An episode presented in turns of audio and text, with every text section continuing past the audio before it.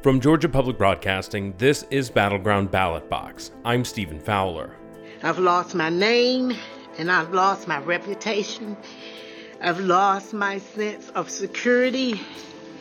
All because a group of people, starting with number 45 and his ally, Rudy Giuliani, decided to scapegoat me and my daughter, Shaye to push their own lies about how the presidential election was stolen.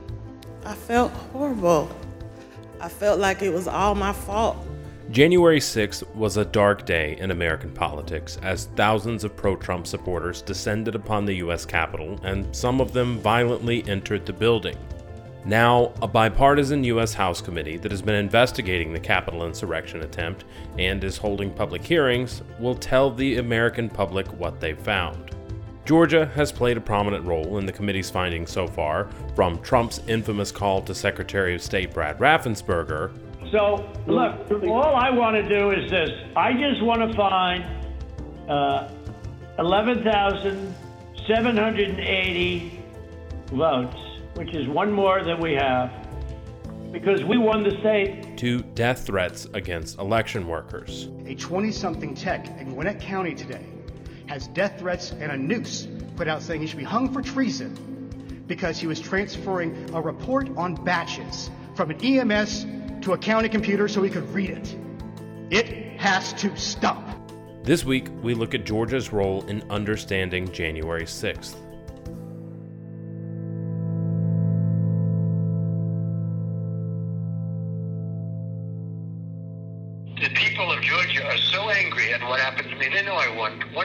Hundreds of thousands of votes. It wasn't close. The ballots were counted three times in Georgia, including once by hand, and Donald Trump did not win the 2020 election here. Despite that, he refused to accept the outcome in Georgia and other swing states. Despite that, he also accelerated a chain of events that culminated in his most fervent supporters launching an attack on the very heart of government. Even before the first votes were cast, Trump publicly cast out on mail in absentee ballots and refused to accept defeat as a possibility. But after the votes were counted, the pressure was on. In Georgia and other states, Trump and his allies called lawmakers repeatedly, publicly and privately, asking them to take steps to overturn the election. Here's Arizona House Speaker Rusty Bowers speaking at a June 21st hearing of the January 6th committee. Immediately, I saw that the White House on my Bluetooth was calling, and I took the call and was asked by the, I would presume, the operator at the White House if I would hold for the president, which I did, and he, Mr. Giuliani came on first, and niceties. Then Mr. Trump, President Trump, then President Trump came on. We initiated a conversation. During that conversation, uh, did um, you will ask Mr. Giuliani for proof of these allegations of fraud that he was making? The committee played numerous examples of similar calls Giuliani and others made to prominent figures and lawmakers, including Trump's call to Georgia's top election investigator, Frances Watson. You know, just you have the most important job in the country right now because if we win Georgia, first of all, if we win, you're going to have two wins. Committee members said that call, which came after Trump's chief of staff Mark Meadows took a surprise trip to try and get into a Cobb County inspection of absentee ballot signatures, was all part of his efforts to overthrow election results before January 6th. The Select Committee has received text messages indicating that Mark Meadows wanted to send some of the investigators in her office, in the words of one White House aide, a load of POTUS stuff, including coins, actual autographed MAGA hats, etc. White House staff intervened to make sure that didn't happen. It was clear at the time of this call that the former president had his sights set on January 6th. Listen to this portion when he told Frances Watson about a very important date. Do you think they'll be working after Christmas and keep it going fast? Because, you know, we have that date of the 6th, which is a very important date. That important date, of course, was the joint session of Congress, where Georgia's electoral votes would be counted for Joe Biden.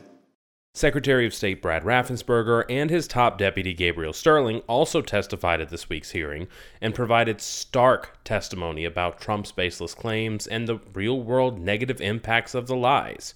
For starters, Raffensperger said one reason Trump lost is that he was just not as popular as other Republicans. I've been traveling through the state of Georgia for a year now, and uh, simply put, in a nutshell, what happened in fall of 2020 is that 28,000 Georgians skipped the presidential race, and yet they voted down ballot in other races. And the Republican congressman ended up getting 33,000 more votes than President Trump. And that's why President Trump came up short. The committee played several excerpts of Trump's unprecedented call to Raffensperger, asking the mild mannered engineer to respond to false claims. Were there thousands of dead people that voted? Uh, no, it's not accurate. Actually, in their lawsuits, they alleged 10,315 dead people. Uh, we found two dead people when I wrote my letter to Congress that stated January 6th. And subsequent to that, we found two more. That's one, two, three, four people, not 4,000, but just a total of four, not 10,000, not 5,000. Could Raffensperger have recalculated the votes like Trump asked him to? The numbers were the numbers, and we could not recalculate because we had made sure that we had checked every single allegation. And we had many investigations. We had nearly 300 from the 2020 election. And that request to find votes? What I knew is that we didn't have any votes to find. We had continued to look. Uh, we investigated, like I just shared the numbers with you. There were no votes to find. That was an accurate count that had been certified.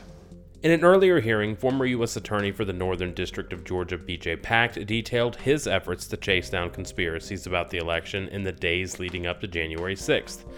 Pak resigned before then after learning Trump wanted to fire him because he didn't find any fraud in Georgia's election because there was no evidence. We found that the suitcase full of ballots, the alleged black suitcase that was being seen pulled from under the table, was actually an, an official lockbox where um, ballots were kept safe.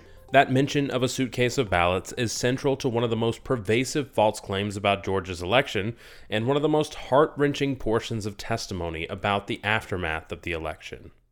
Georgia's DBHDD is urging people to store and lock away all medications to prevent theft and keep them away from children and pets. Old medications can be disposed at Dropbox locations. Dropbox locations can be found at opioidresponse.info. So, what I loved most um, about my job were the older voters. Um, younger people could usually do everything from their phone or go online, but the older voters like to call, they like to talk to you, they like to get my card, they like to know that every election I'm here. Shaye Moss was an election worker in Fulton County who loved her job.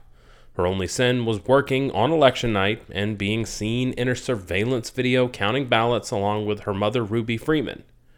To those who know elections and who read fact checks, debunking statements from Georgia officials and others, the video showed people doing normal election things.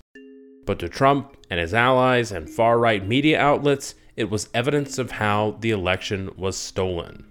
Your proud service as an election worker took a dramatic turn on the day that Rudy Giuliani publicized a video of you and your mother counting ballots on election night.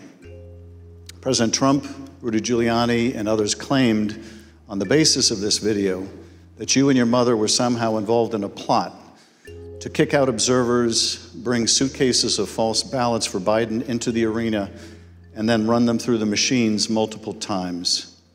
None of that was true, was it? None of it.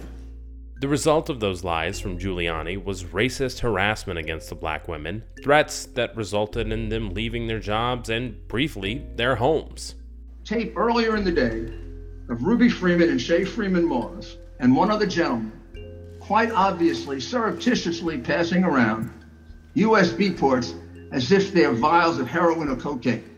People sent vile text messages and Facebook messages calling for them to be killed or jailed, but none of it was true. And those USB ports Giuliani accused them of moving like drugs?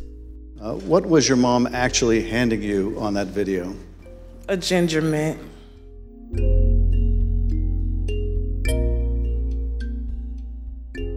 Moss, who received a JFK Profile in Courage Award this year, was devastated.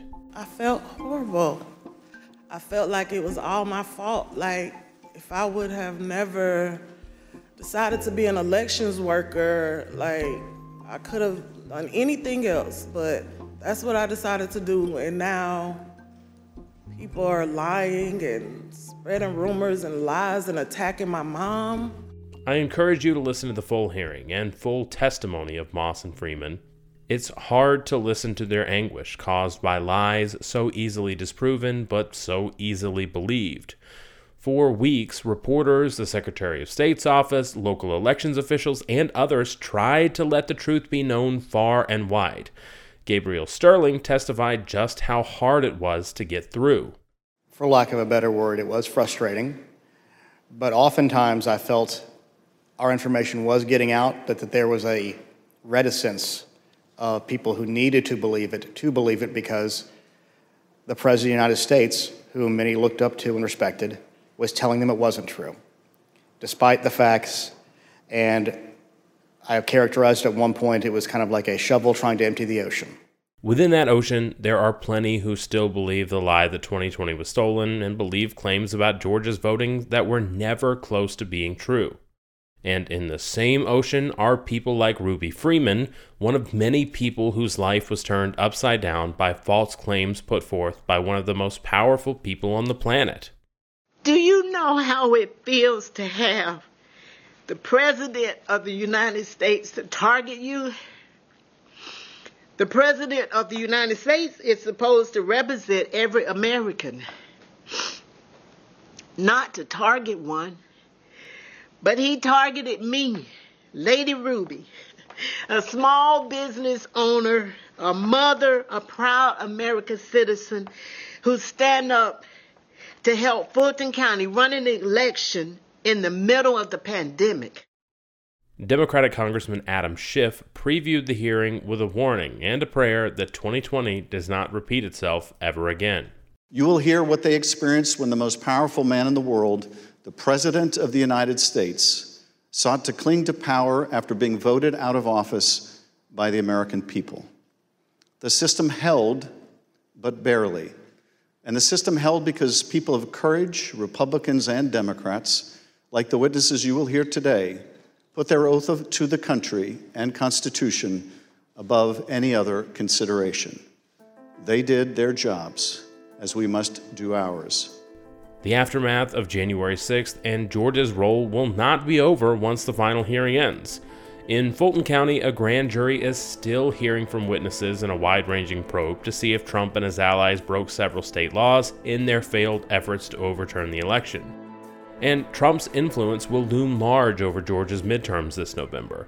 As a portion of the Republican Party continues to believe these false claims of fraud, will Trump's biggest supporters stay home in the fall? And will candidates who lose do so with grace or with ill intent, casting further doubt on our election system? We'll cover all the developments as they happen.